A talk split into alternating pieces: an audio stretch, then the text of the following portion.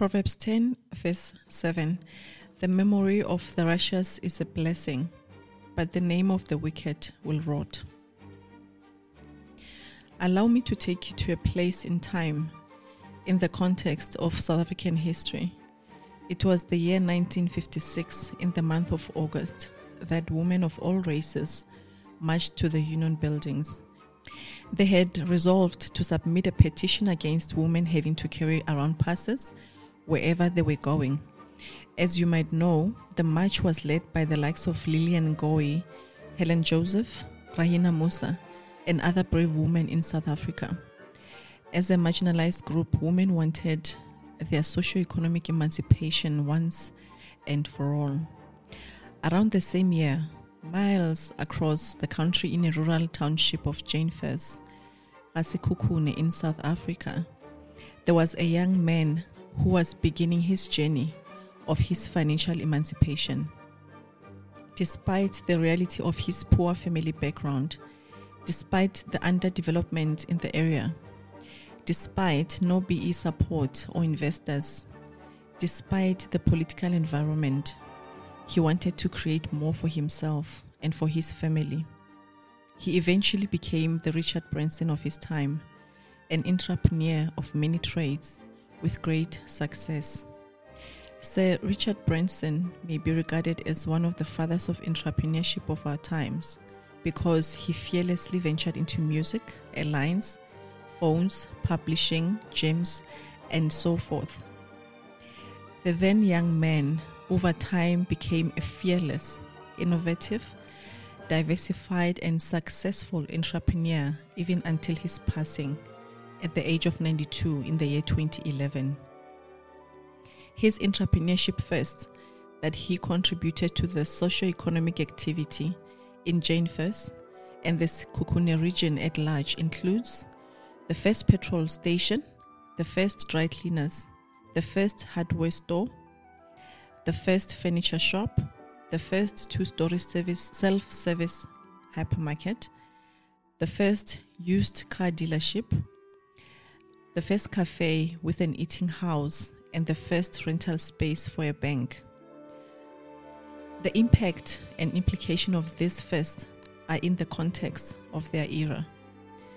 All of these services did not exist in the area in those days, and people had to travel quite a distance to access such services.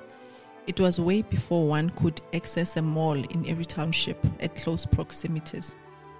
At the time of his passing in twenty eleven, he had built his prudent empire of about twenty-two businesses, and of which at least ten of them were still operational at the time. I am humbled and honored to mention that this once young, hungry, determined, committed family man is my grandfather, J L Mogale.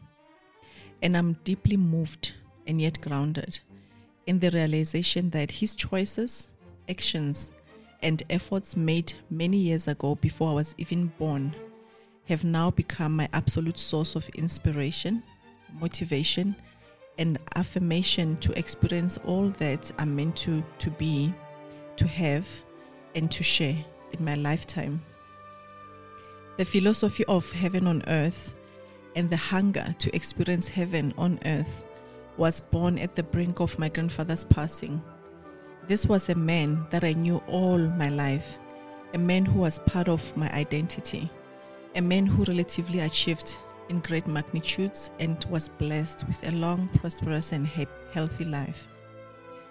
I had always identified him as just my grandfather, even though I eventually knew that there was something positively different about being his grandchild. And as much as he was there all my life, he had just suddenly become a highly valuable asset in my life just the year before his passing.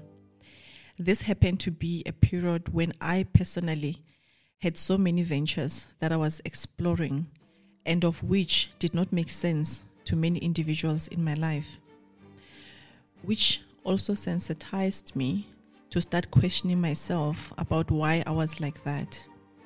Miraculously, his life then gave me the permission and courage to explore the multiple interests that I was passionate about at the time. And this was because I had just realized that he was no ordinary man himself, and I was beyond fortunate to have a real-life legend and mentor to look up to. Subsequently, the impact of his passing opened up an awareness and experience in me that I had never experienced before. I had never experienced the loss of a loved one that I was actually close to before. This experience and subsequent reality of my life forced me to question so many things about life and death. I suddenly became obsessed with the question of why we are born just to die, why we work so hard just to leave it all behind, why we are naturally affiliated to build relationships only for them to be the very source of our pain. It might sound obvious to some of you, and I finally also understand now, but it was not like that for me at the time. Finally, it truly dawned on me that we are not born just to die, but we are rather born to create moments and to experience them in different intensities before we eventually die. What really counts at the end is what we consciously do or not do with the time granted to us between our entry and exit on this earth. Heaven on earth is truly a state of being whereby we actively move from our non-conscious state of existence to exist in our conscious state. Heaven on earth is about consciously accepting that you are much more than it seems, that you have much more than it seems, and that you can experience much more than it seems. His life and death released me from the mystery of life after death. It released me from the verdict of qualifying for heaven or punishment to hell after the judgment day. This is the gospel that was preached to me growing up, and yes, it so tormented my mind. Until one day, it descended on me to reflect and learn from my grandfather's life and death that God can bless you in every way in this very earth, and that is heavenly.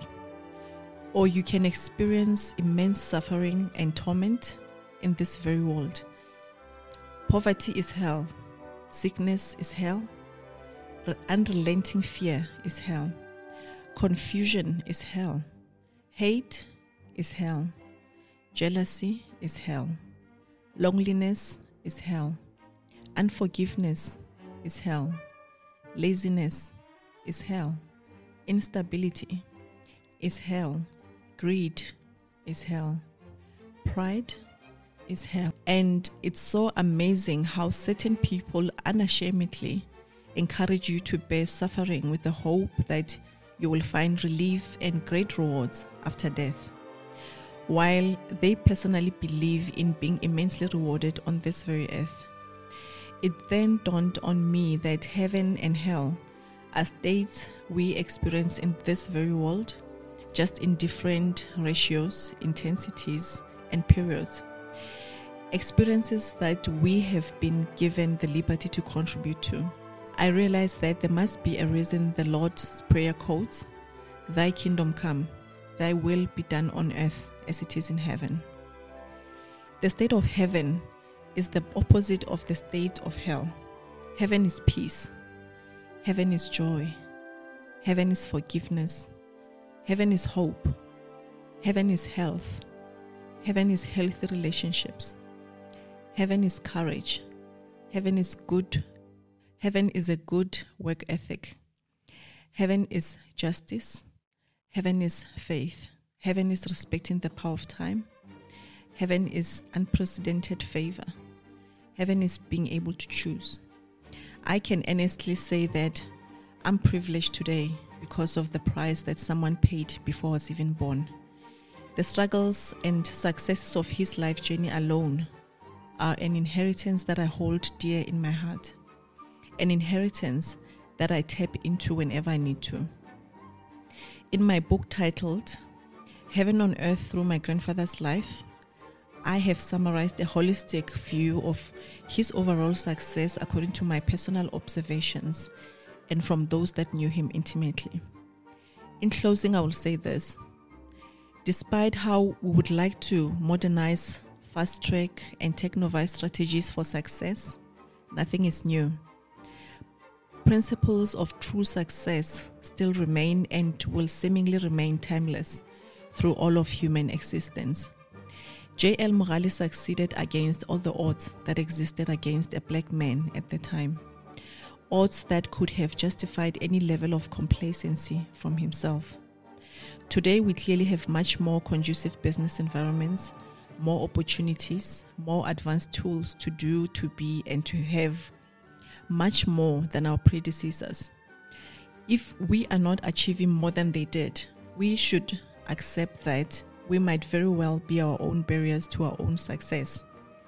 J L Mogale's whole life is definitely a testimonial that purpose and passion do generate profits, especially when they are supported with faith, consistent effort, mastery of skill, and respect for the process of time.